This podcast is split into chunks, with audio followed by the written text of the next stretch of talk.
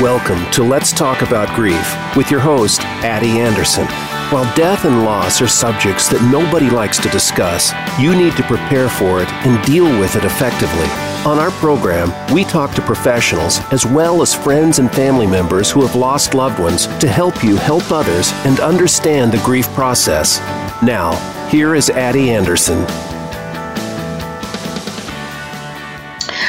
Hi, everyone. I am Addie Anderson, and I want to welcome you to this episode of Let's Talk About Grief. Each week, this is where we come together to talk about all things related to grief, death, and dying, and today is no different. My guest today is Lois Hall. Lois lives in Westerville, Ohio. She earned two bachelor degrees from Bowling Green State University, one in biology and the other in education. Lois received her master's degree in preventive medicine from the Ohio State University College of Medicine. Professionally, she's enjoyed a long and exciting career in public health at the Ohio Department of Health and then with the Ohio Public Health Association. It was her work in public health that led her to the grief recovery method. In 1998, she trained and was certified by John James, one of the founders of the Grief Recovery Institute. Lois strongly believes that unresolved grief is a major and largely unaddressed public health issue. Today, she works Today, she works to bridge her love of public health and the grief recovery method to make a difference one life at a time. Lois provides both group and one on one grief recovery support group programs, as well as the six session program for When Children Grieve. You can find out more about her work at www.griefrecoverymethod.com slash grms slash Lois Hall. Hi, Lois, and welcome to the show. Good afternoon, Addie. Thank you for inviting me to be here.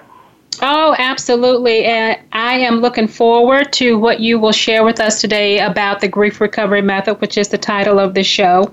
I will also start by telling everyone that I am also a grief recovery specialist, but Lois has been doing this work for a long time. So, you know, you have a lot of wisdom to share, and I am so excited to hear it. And so, uh, why don't we just jump right in? And you can get started by letting us know and the listeners know exactly what is the grief recovery method. Sure, gladly. There are a lot of grief programs out there. Um, churches offer them, funeral homes offer them, hospices offer them, and so there are a lot of grief programs, grief support groups uh, for, for folks going through a variety of losses, mostly death. The grief recovery method is a little bit different in that it really addresses all kinds of loss, not just death, but divorce, pet loss, moving, loss of hopes and dreams and expectations. And I think one of the hallmarks of how this program um, works and why it's different is that the subtitle to the book is The Action Program for Moving Beyond Death, Divorce, and Other Losses. A lot of the other programs that people attend, they're all fine and wonderful. I don't mean to dismiss any of them, of them but a lot of the mm-hmm. other programs, you really pretty much just have somebody tell you things about grief, various aspects of the grieving process. With this program, there's actually homework. Everyone who participates has the has the chance and the opportunity to to take some actions, to take some steps to help in their healing and in their recovery. Um, so first we start talking about some of the old tools that we've learned growing up about how to deal with grief. We talk about whether or not those were helpful for us, if they if they helped us, if they felt good when somebody said certain things, or if it actually was more hurtful. And then mm-hmm. we move from talking about those old tools to presenting some new tools, some new tools that we can teach people so that they can learn how to deal with, with the grief that they have today, griefs that they've experienced in the past, and even griefs that they have yet to experience in the future. Because bad news is there's always more grief coming. That's true. That's true. As long as we live, we know that there will be grievers. And so, um, how did you get involved in, in the grief recovery method? I mentioned a little bit about that in your bio, but yeah. you know, did, did, did some type of loss get you there, or how did you get involved? Yeah. Well, I originally um, came to the grief recovery method through my work at the Ohio Department of Health. I uh, began there in 1978, and in 1981, a new mysterious disease came upon the scene, which turned out down the road to be called AIDS, HIV and mm-hmm. AIDS. And in mm-hmm. those early days, you know, we were, for those of you who are old enough to remember, we were scurrying around trying to figure out what caused it, how was it transmitted, how could you treat it, and, and it was, it was a scary and a frenetic time. And everybody was doing all they could to, to, to try and find out those things and to help the, the young men at that time. Now we know it can be men and women, but mm-hmm. they were, mm-hmm. you know, we were doing what we could to try and help those young men um, deal with their disease, right? But yes. but nothing was happening for their families. And I just remember, even as a young public health professional, being so struck with the fact that there was grief here. Those moms and dads you know, uh, had to deal with the fact uh, that their that their child was dying, and mm-hmm. it wasn't a pretty death. and often, most of the time in the early days, they also had to deal with the realization that their son was gay. And so that's mm-hmm. kind of another loss too, the loss of the hope and dream and expectation of what that what that child's life will be like. And mm-hmm. so it was it was you know everybody was doing what they could scientifically and medically about the disease, but there wasn't much happening to help the families, the parents, the caregivers, the lovers, the partners, the siblings deal with the grief they had. So mm-hmm. um, I started looking around to see what we could do to help with that aspect of the disease. And a friend of mine from church whose son had completed suicide um, told me about John James. Mm-hmm. the author and the founder of the Grief Recovery Method. And he happened to be doing a national talk for Compassionate Friends here in the Columbus, Ohio area. And so I mm-hmm. snuck over on my lunch hour and heard him do that talk, and I was just taken. He said exactly the things that I was looking for. And so uh, after his presentation at that conference, I got in touch with him and had him come back and do workshops for nurses and doctors and clergy and social workers and just about anybody who would listen. Um, mm-hmm. And so at one point, uh, John said, You know, I'm not coming back here to do another talk till you get trained to do this. So in 1998, I was a slow learner. in 1998, I took that training and I've been doing community grief recovery groups since then. And then in 2001, they invited me to be a trainer for them, a national trainer. Mm-hmm. And in 2016, um, they had me come on board to do some additional work in the area of quality assurance and research and uh, some additional training activities. So mm-hmm. it's been a, a long, long time, and I have loved every single piece of it. it. It sounds weird to say, but I just really enjoy working with grief recovery and helping grievers realize that there is hope for their grief. Yeah, I could certainly hear your passion. And the way you described it, you just jumped in, you know, with both feet. Once you heard John talk about the grief recovery method, it was like, you know, there was nothing that you'd heard previous to that time exactly. that kind of led you to find something to work with the grievers that you were dealing with, uh, with the young men dying of AIDS. Absolutely. And you know, I tell people too, it is a profound program. The healing that I have seen come um, in, in individuals from whatever the loss was that brought them, the, the healing that I have seen is profound, but the program itself is so simple. It's simple. It's, it's, it's easy to do. I mean, there are some emotional tough spots that, that folks have mm-hmm. to go mm-hmm. through, but it is such, such an easy program to provide at the community level. Um, and and the results are just profound, as I'm sure you've seen in in the people that you've worked with as well. Absolutely. And before we get into more details about the program itself, why don't you just kind of back up a little bit and talk about and let us know, you know, your definition of grief. Like when you talk about grief, what are what are you saying? What yeah. is grief? And that's a good question too, because a lot of people think grief is just about something that happens when somebody we love has died, that we grieve their loss. And certainly that's true. Death is probably the, the most common thing that people think about uh, that brings us grief. But in the grief recovery method, the actual definition right out of the book is that grief is the normal and natural response to change or loss of any kind. And that's a pretty simple definition. It doesn't take long to say it. But the key mm-hmm. words are that it's normal and natural. Grief is a normal and natural thing. You mentioned earlier, all of us are grievers. My career was in, as an epidemiologist, the person who does numbers, right? And I can tell you that one out of so many will get cancer, and one out of so many will get AIDS, and one of so many will get diabetes. But mm-hmm. grief is a hundred percent of us. So, so truly, it is an epidemic. A hundred percent of us have experienced grief around mm-hmm. some issue. It's normal and it's natural, and we all mm-hmm. experience. And then the normal and natural reaction or response to change or loss of any kind. And so again, it's death is the one that comes most often to people's minds, but there are mm-hmm. many other things that cause us to grieve, especially mm-hmm. when you think about the ideas of change and loss. So, mm-hmm. um, divorce certainly is another area where there's change. We change our relationship with that person to whom we've been married. Moving could be a reason for grieving. You know, when you have lived in a house for 50 years and all of a sudden you're forced to move or need to move or even have the opportunity to move.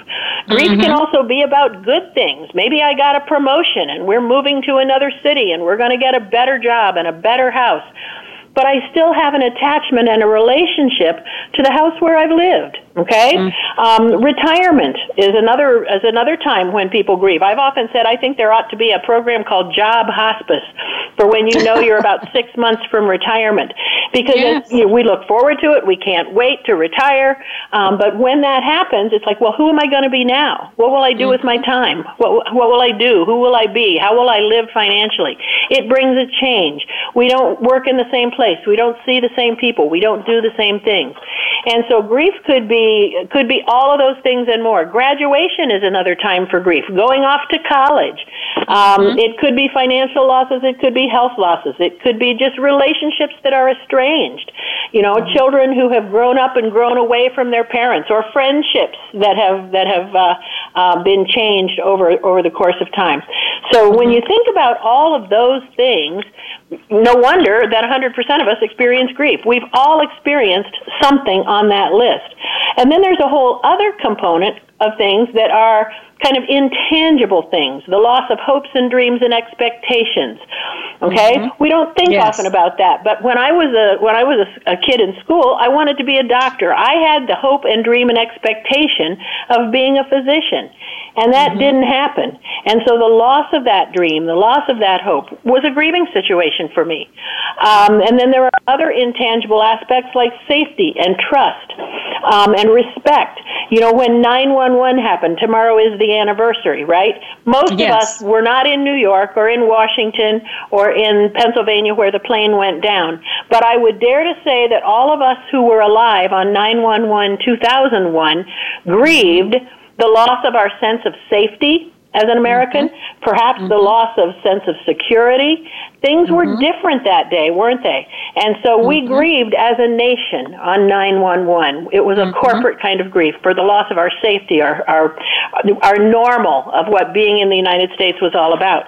And so grief is just it, it, I mean, no wonder it's overwhelming because we all have experienced a variety of these kinds of losses virtually from the time we're born until today. And so when the next loss happens, maybe it's your father dies or a child dies or a spouse dies uh, or a pet. You know, whenever the le- next loss happens, it just, it has to come inside our heart where all of these other losses have been stored up since childhood. Mm-hmm. Mm-hmm. So mm-hmm. grief is, uh, is, is just it's almost overwhelming and i think that's how many people would describe it it's just overwhelming when they it's put all of those things together in one grief package I agree with that. And how might someone know that they are experiencing grief? Because all the losses that you just talked about, I've seen in my office, but that's not generally the reason they come in, right? So once you start talking with someone right. and you take an assessment of right. what's happening, it's not identified as grief. It's something different. I'm, exactly. I'm feeling depressed, I'm sad, or whatever. So, how might people exactly. know that they are experiencing grief? Exactly. Well, it's it's it's kind of a little bit um, radical, I suppose. But John James, the the founder of the program, says that all of those other words we use, whether it's depression or it's PTSD or it's stress or it's anxiety, those are just other words for grief. That if you mm-hmm. come down to it, the root of all of those issues is some loss You know, whether it's a tangible loss like a person or a tangible loss like moving from a house or one of those intangible losses we talked about. You know, the, the hopes and dreams and expectations, the safety, the trust, the respect, etc. And so, so yes, you're absolutely right. People will think, well, I'm depressed or I have anxiety or I have post-traumatic stress or, or I'm just under stressed or I'm a basket case. And so those really might be, and, and again, there may be other clinical sources of, of depression and clinical reasons for people to have these, these kind of symptoms. But in many, many cases, it's just that normal and natural response to the change and loss that has built up in us over all these years. And mm-hmm. so some of the signs might be just a, a, a lack of energy, um, kind of a numbness, not being able to focus, um, wanting to sleep more than usual, or wanting to eat more than usual, or drink more than usual, or any of a host of other things. Um, we just don't quite feel on top of the game like we usually do. We've kind of lost our edge, um, and maybe we isolate or we pull away from other people. We just we just don't even want to go out, and so mm-hmm. all of those might be things that um, that someone would be experiencing. Um, maybe they're kind of off their game at work, or maybe they're missing work more than usual. Um, they might think that they're ill or sick or have some physical complications, so they may go to the doctor to try and, and see if there's something physically wrong with them. But again, I would hazard to say that if that physician had the time to talk with them about what was going on in their life, both at mm-hmm. home and at work, um, they would probably find at least one and perhaps a list of several things that could be described or fall into that category of grief. I agree. I wholeheartedly agree. And so we're coming up on our first break. And so before we get into something more, let's just stop right here. And when we come back, I'd like for you to talk to us about some of the myths about grief. So uh, okay. uh, you can find Lois at uh, thegriefrecoverymethod.com slash grms slash lois dash hall. Please follow me on Twitter at Begin Within Addie also, like my Facebook page at Begin Within Counseling Services and leave me a post, please, and let me know your thoughts about the show. My website is therapyoakpark.net. So pleased to have you listening, and we'll be right back.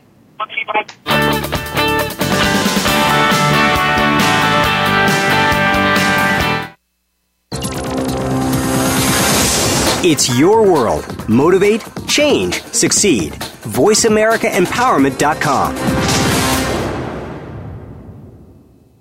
Are there times when you feel inadequate dealing with the difficult emotions of grieving families? Would you like to help these families but don't know where to start?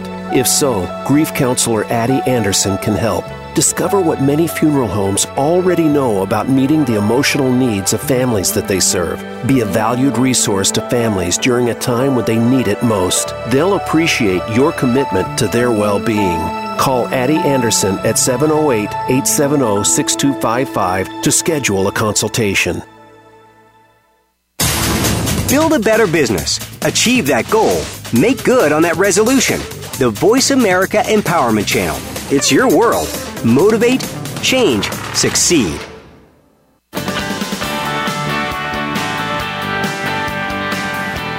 This is Let's Talk About Grief with Addie Anderson. If you want more information about our program, please feel free to visit therapyoakpark.net. That's therapyoakpark.net. Now, back to Let's Talk About Grief.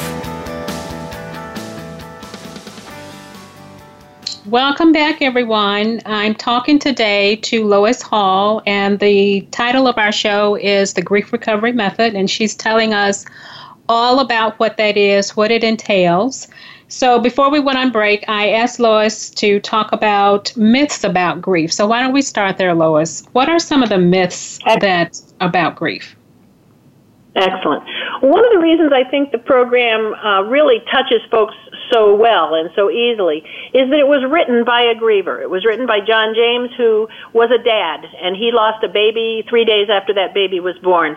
And as he looked back and reflected on that, he realized that there were a lot of things that people had told him at the time of that loss and other losses that really weren't very helpful. And so he refers to those in the book as myths about grief, myths or misinformation. And the, and these are things when when I tell you what they are, you'll probably go, "Oh my gosh, people said those same things to me and it just didn't help." Or mm-hmm. maybe you'll say, "Oh my gosh, I've said that to people too." Hmm, I thought it helped, but maybe it doesn't. And so mm-hmm. the first one of those things that he noted that he heard as a griever many times from many sources was don't feel bad. People would start, and maybe you've heard this, oh, don't feel bad, Addie. You know, your mother was 82 and she lived a long life. Well, yes. that's intellectually true. She lived till 82 and it was a long life. But starting that sentence with don't feel bad is a myth. You can't unfeel something you feel.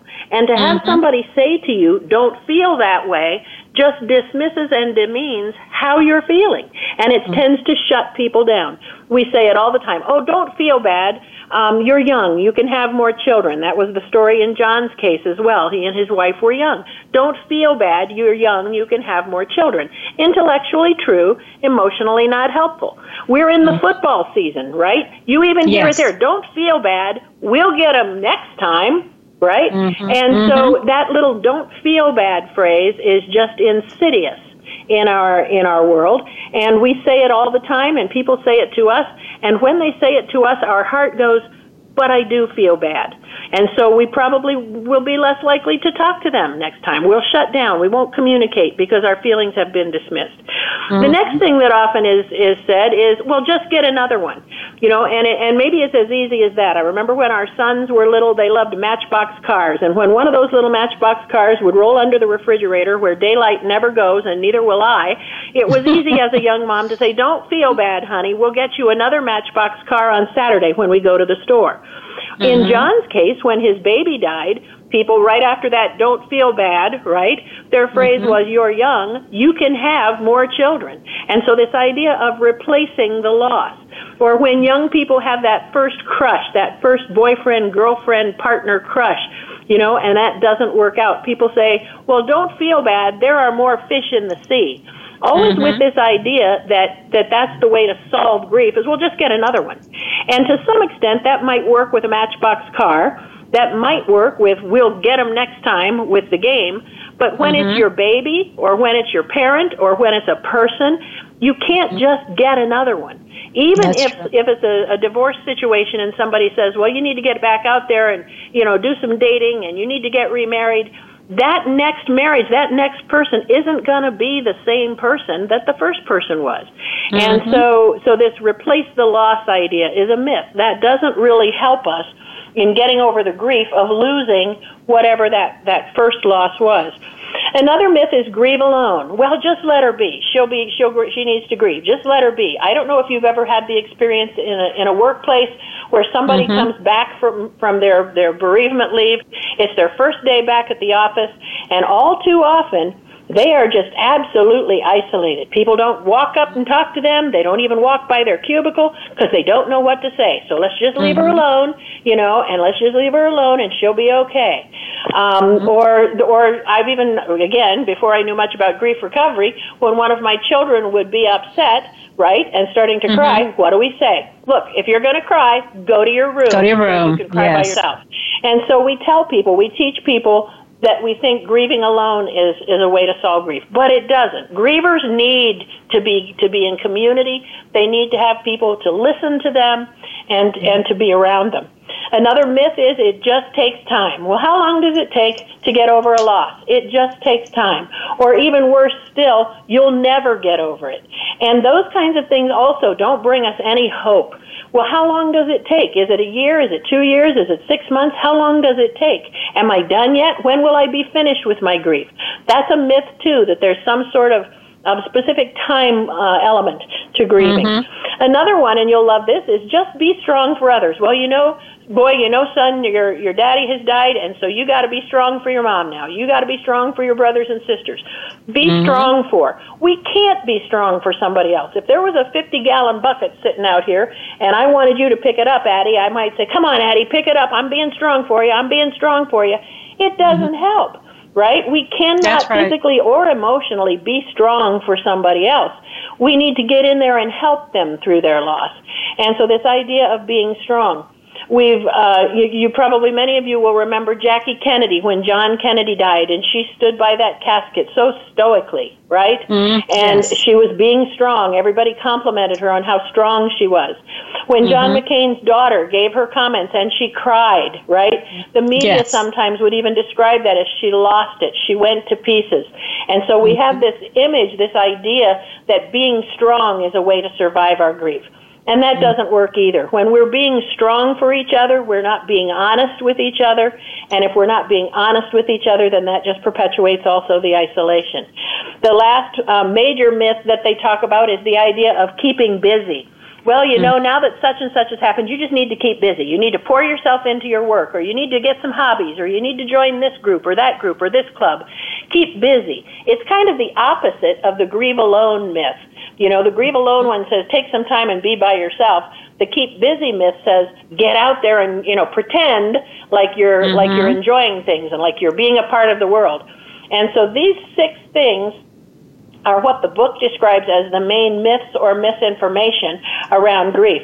And I would hazard to say that all of us have probably heard several of these, and many of us perhaps may have even said several of these things to grievers. But if you think back about it, they really aren't emotionally helpful. So they are the, mm. the myths that most of us have grown up with thinking about how we should deal with our grief. That's so true.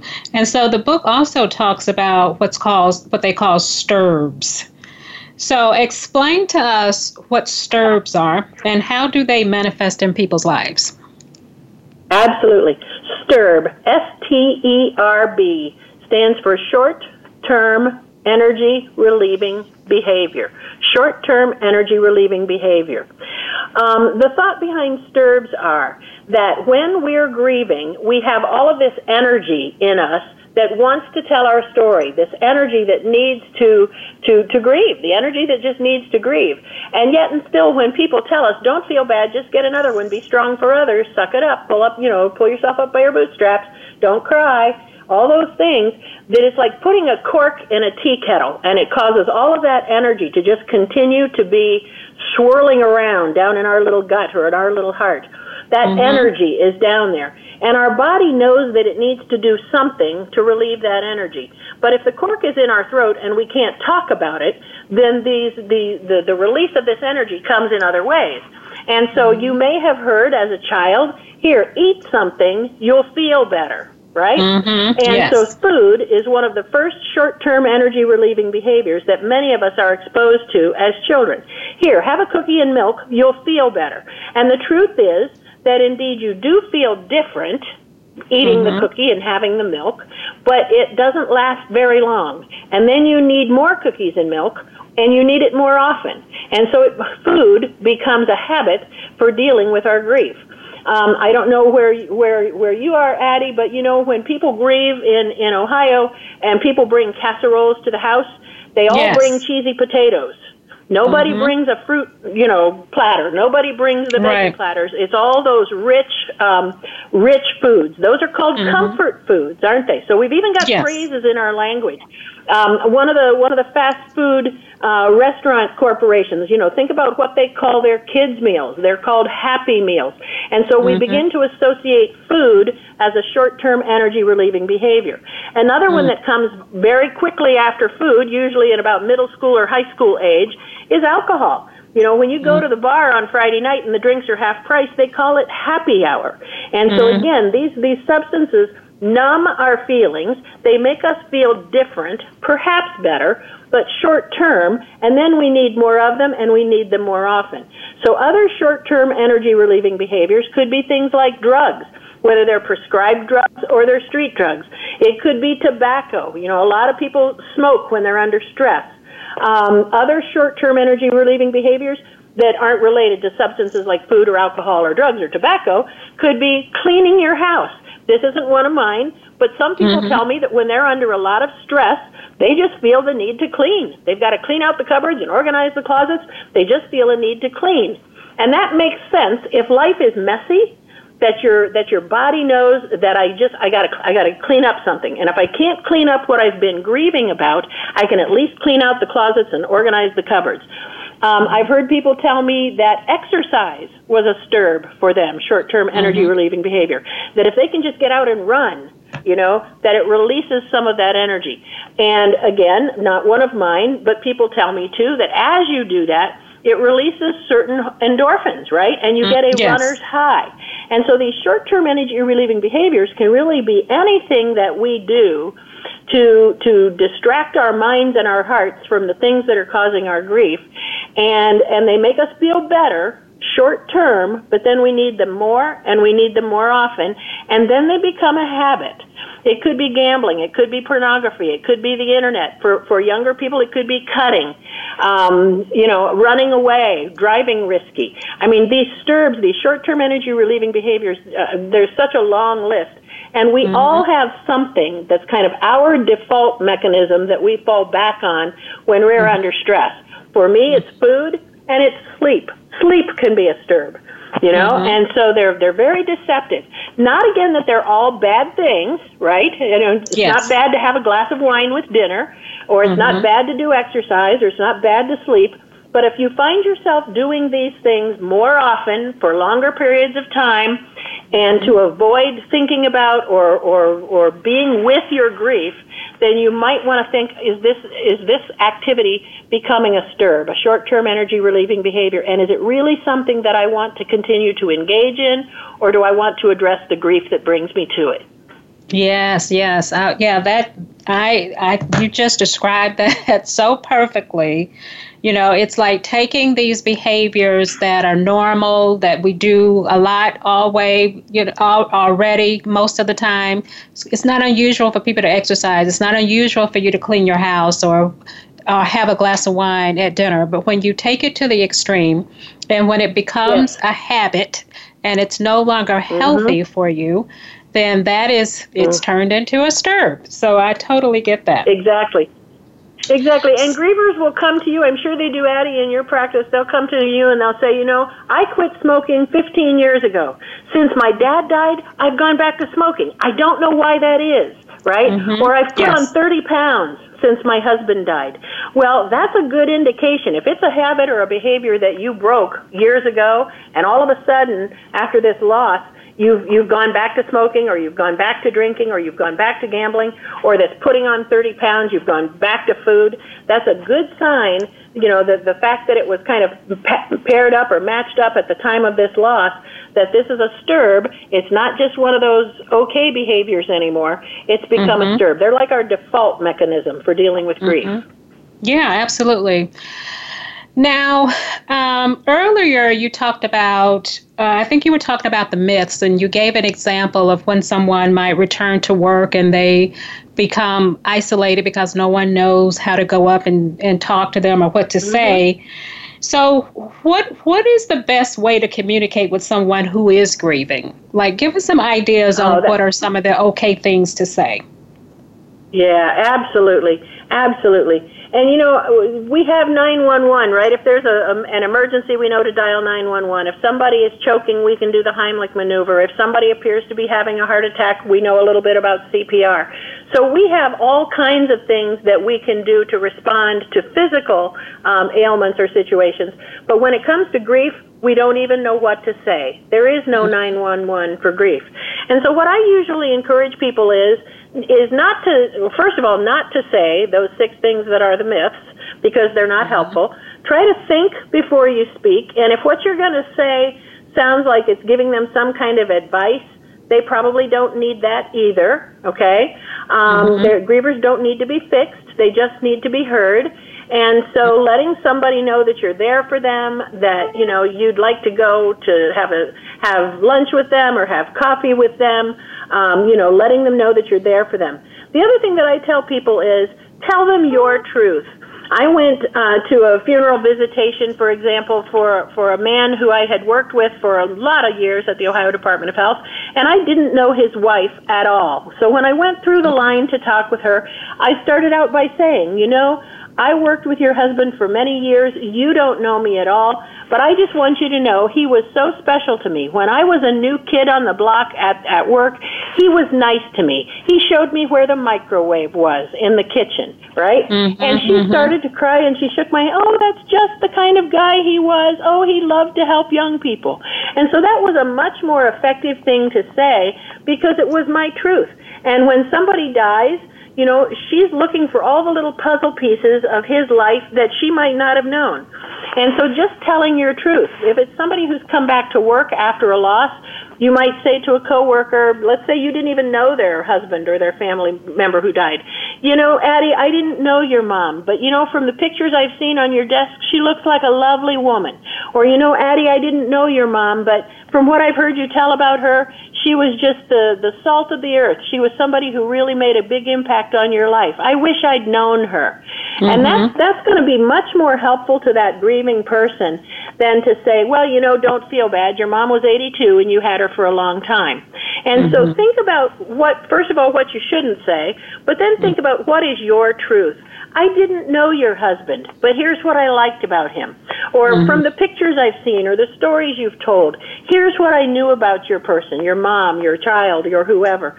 And oh, mm-hmm. here's how they seem to to have enhanced your life. Now, if it's a less than loved one, maybe it's a mother that wasn't so kind and gentle and loving. You might say, you know, I don't know, I didn't know your mom, I didn't know much about her, but you know, whatever the challenges were in your life, I'm so glad she gave us you. I'm so glad that you're here. Let me know if there's something I can do to help you. So it's mm. just think about what's true. What's true for you that you mm-hmm. can say to that person that lets them know that that you're there for them, that you understand the loss that they've gone through. The other thing is you might ask a question and just ask them. What, you know, let's say it was a, a, a child who died. Oh, what's mm. your best memory of your child? Tell me, tell me what made Micah special to you. Tell me mm. what what was your first uh, your first experience of taking Micah to church or Micah to the park. All right, people want to tell their stories. And mm-hmm. and while it sounds like, oh my gosh, you want me to ask them questions about the person who died, they want to tell stories about the person who died. So think of something easy, something simple. You know, mm-hmm. you don't need to ask about, you know, how did the accident happen or was he, you know, was he decapitated at the scene? Mm-hmm. Ask them mm-hmm. something from further back in the life, some other piece of the story that you might not know that would yeah. be helpful for them to share. Does that make Thank sense? Thank you. That makes a whole lot of sense. And I like the way you describe it, you know, when you say speak your truth because you're coming from a place of genuineness when you when you do that and you're not like you said just a minute ago prying into you know the business or whatever of the person that died. So we're going to we're going to we're on up at our second break already. Time is flying. Mm-mm. So we're to we're going to take a break right here. And uh, we come back, we'll continue our discussion. But you can find Lois at thegriefrecoverymethod.com. Please follow me on Twitter at Begin Within Addie and like my Facebook page at Begin Within Counseling Services. And please leave me a post. All right. Thanks for listening again, and we'll be right back.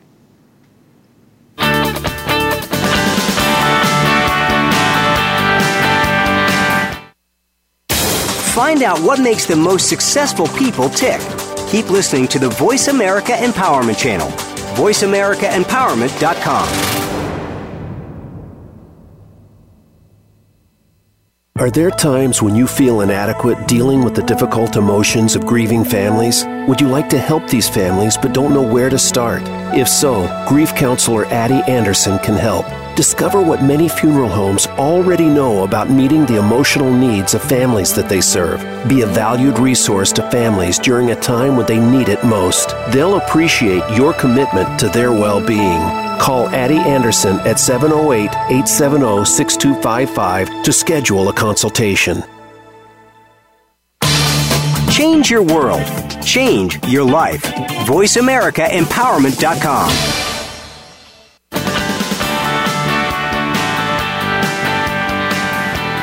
This is Let's Talk About Grief with Addie Anderson. If you want more information about our program, please feel free to visit therapyoakpark.net. That's therapyoakpark.net. Now, back to Let's Talk About Grief.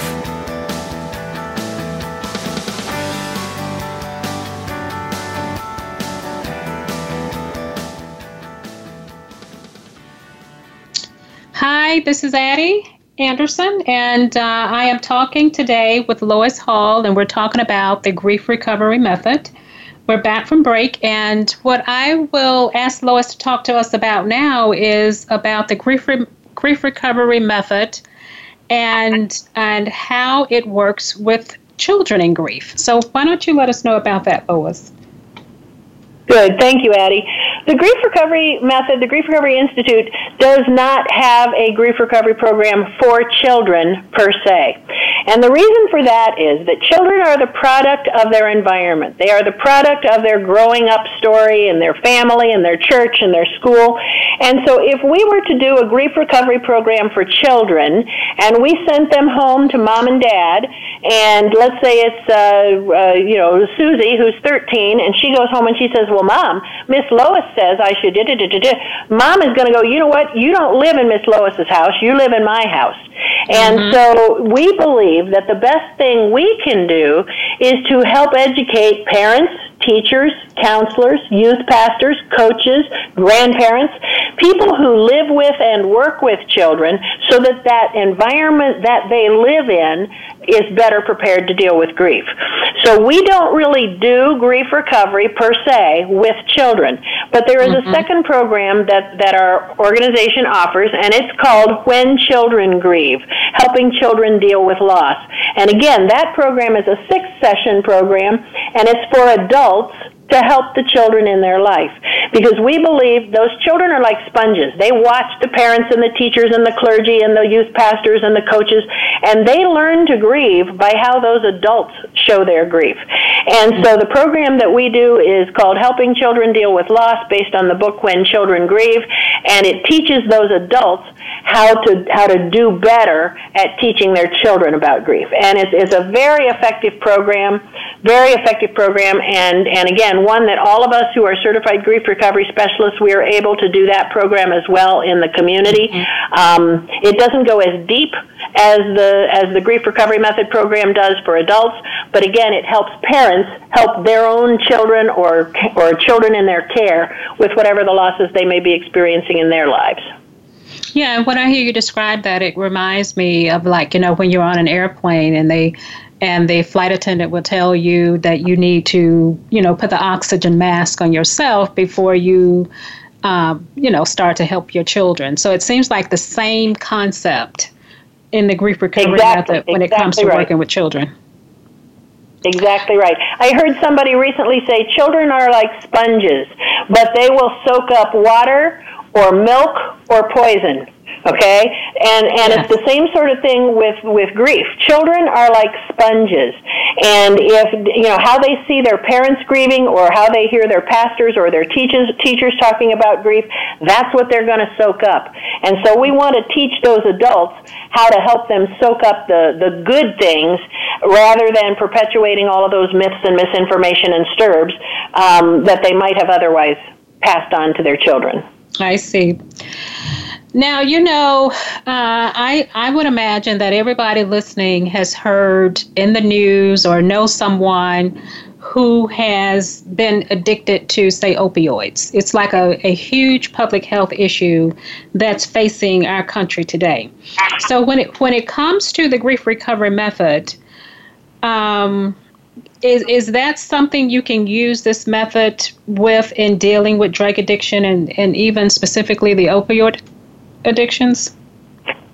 Absolutely, absolutely. And I would say that on two fronts.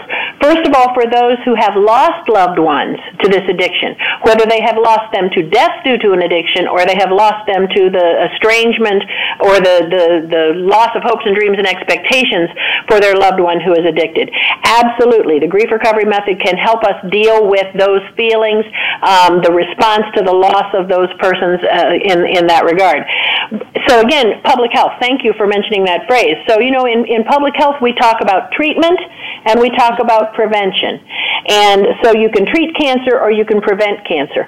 And so in, in the, the example that I just gave, when someone has died or someone is already using drugs or using alcohol or whatever the substance is, you know, we have the grief recovery program can help them deal with the loss as a result of that addiction.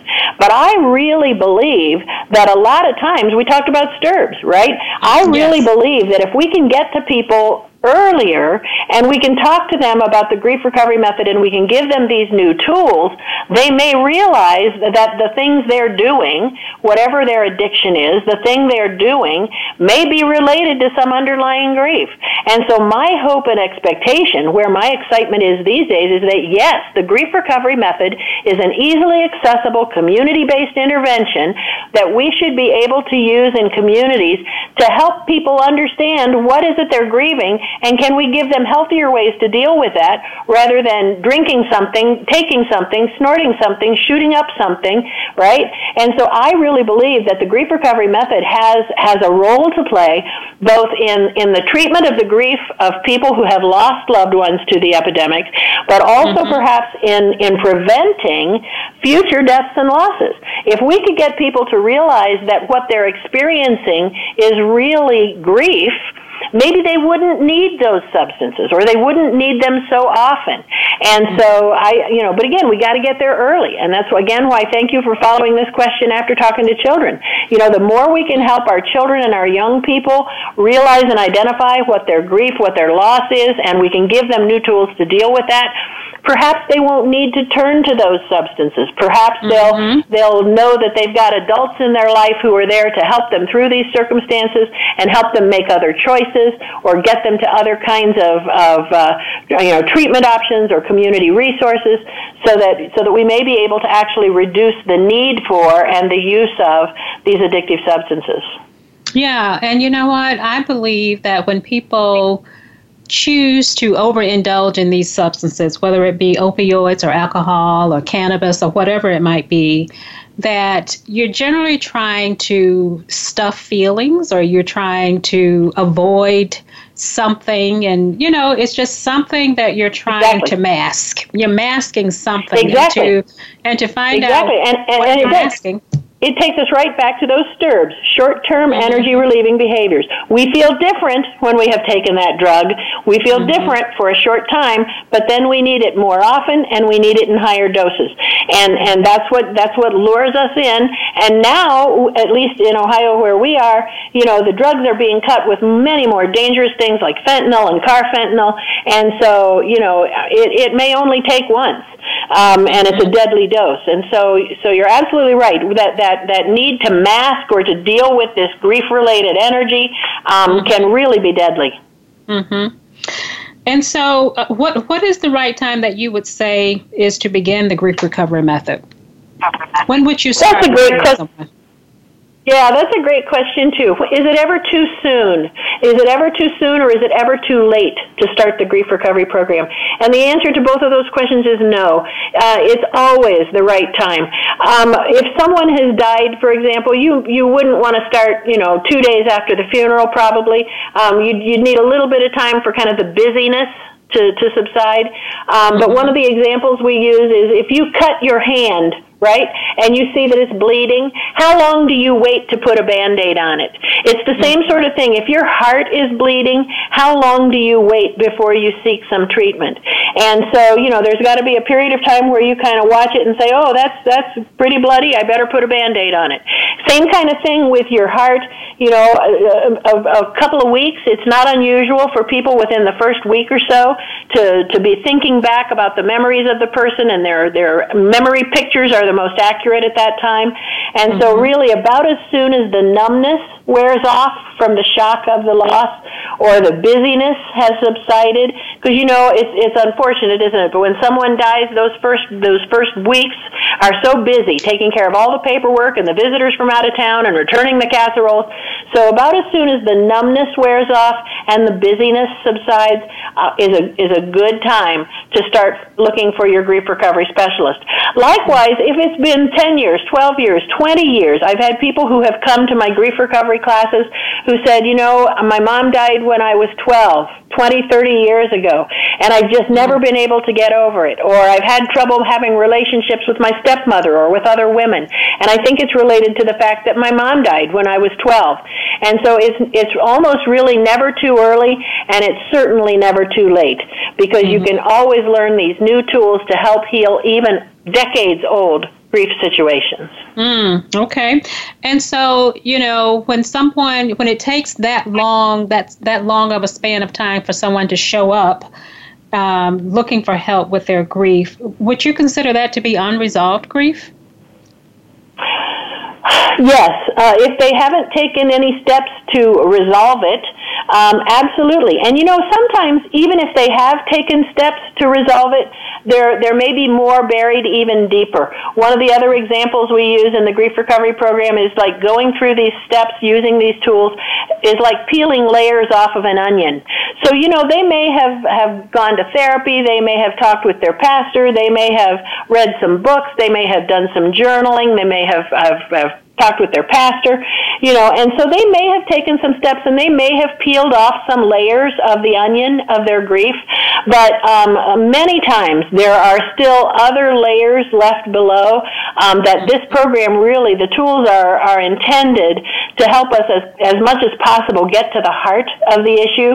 And so uh, the grief recovery program, whether you're whether it's the first thing you've tried or it's the second or fourth or fifth thing you've tried, um, is very likely to help people identify some still unresolved grief um, and, and to bring that up and deal with it and polish it off and uh, find some recovery there. Mm-hmm. And I think it's worth mentioning again that this program is very action oriented. You know, I think you yes. mentioned that earlier that you know it's it's different from what most people are used to in in something that might be called, say, like a support group where you're going in and Correct. you're you know taking your turn to speak about certain issues. This you come into this program and you are actively involved.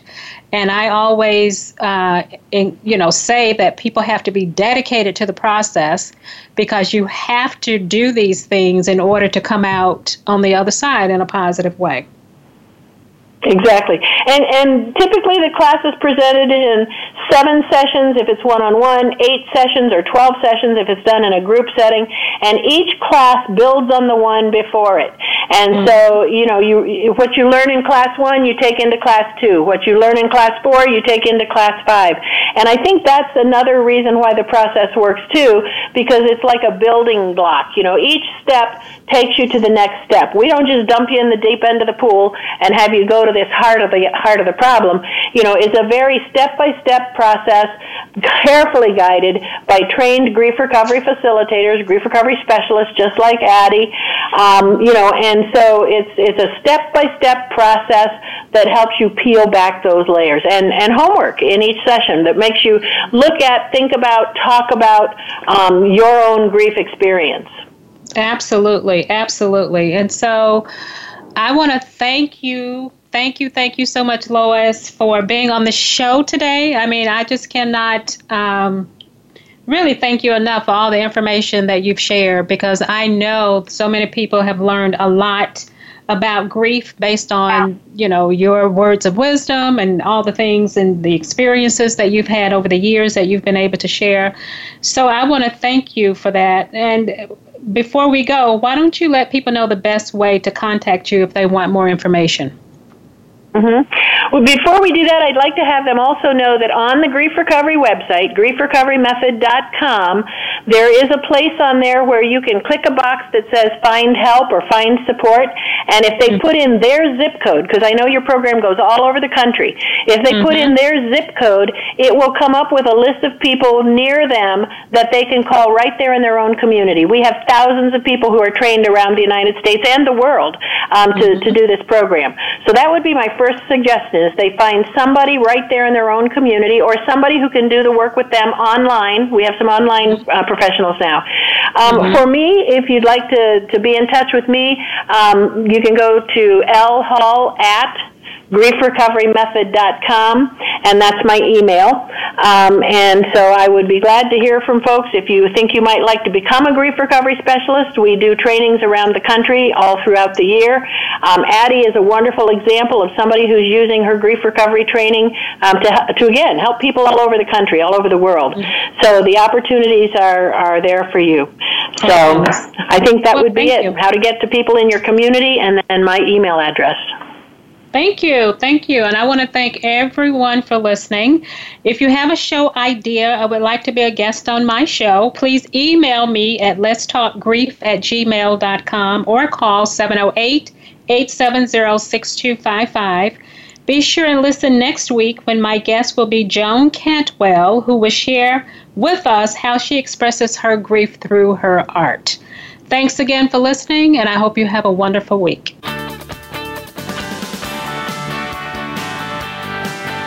Thank you for tuning in to Let's Talk About Grief. Please join your host, Addie Anderson, again next Monday at 11 a.m. Pacific Time, 2 p.m. Eastern Time on the Voice America Empowerment Channel. Until we speak again, be there for a loved one who might need you this week.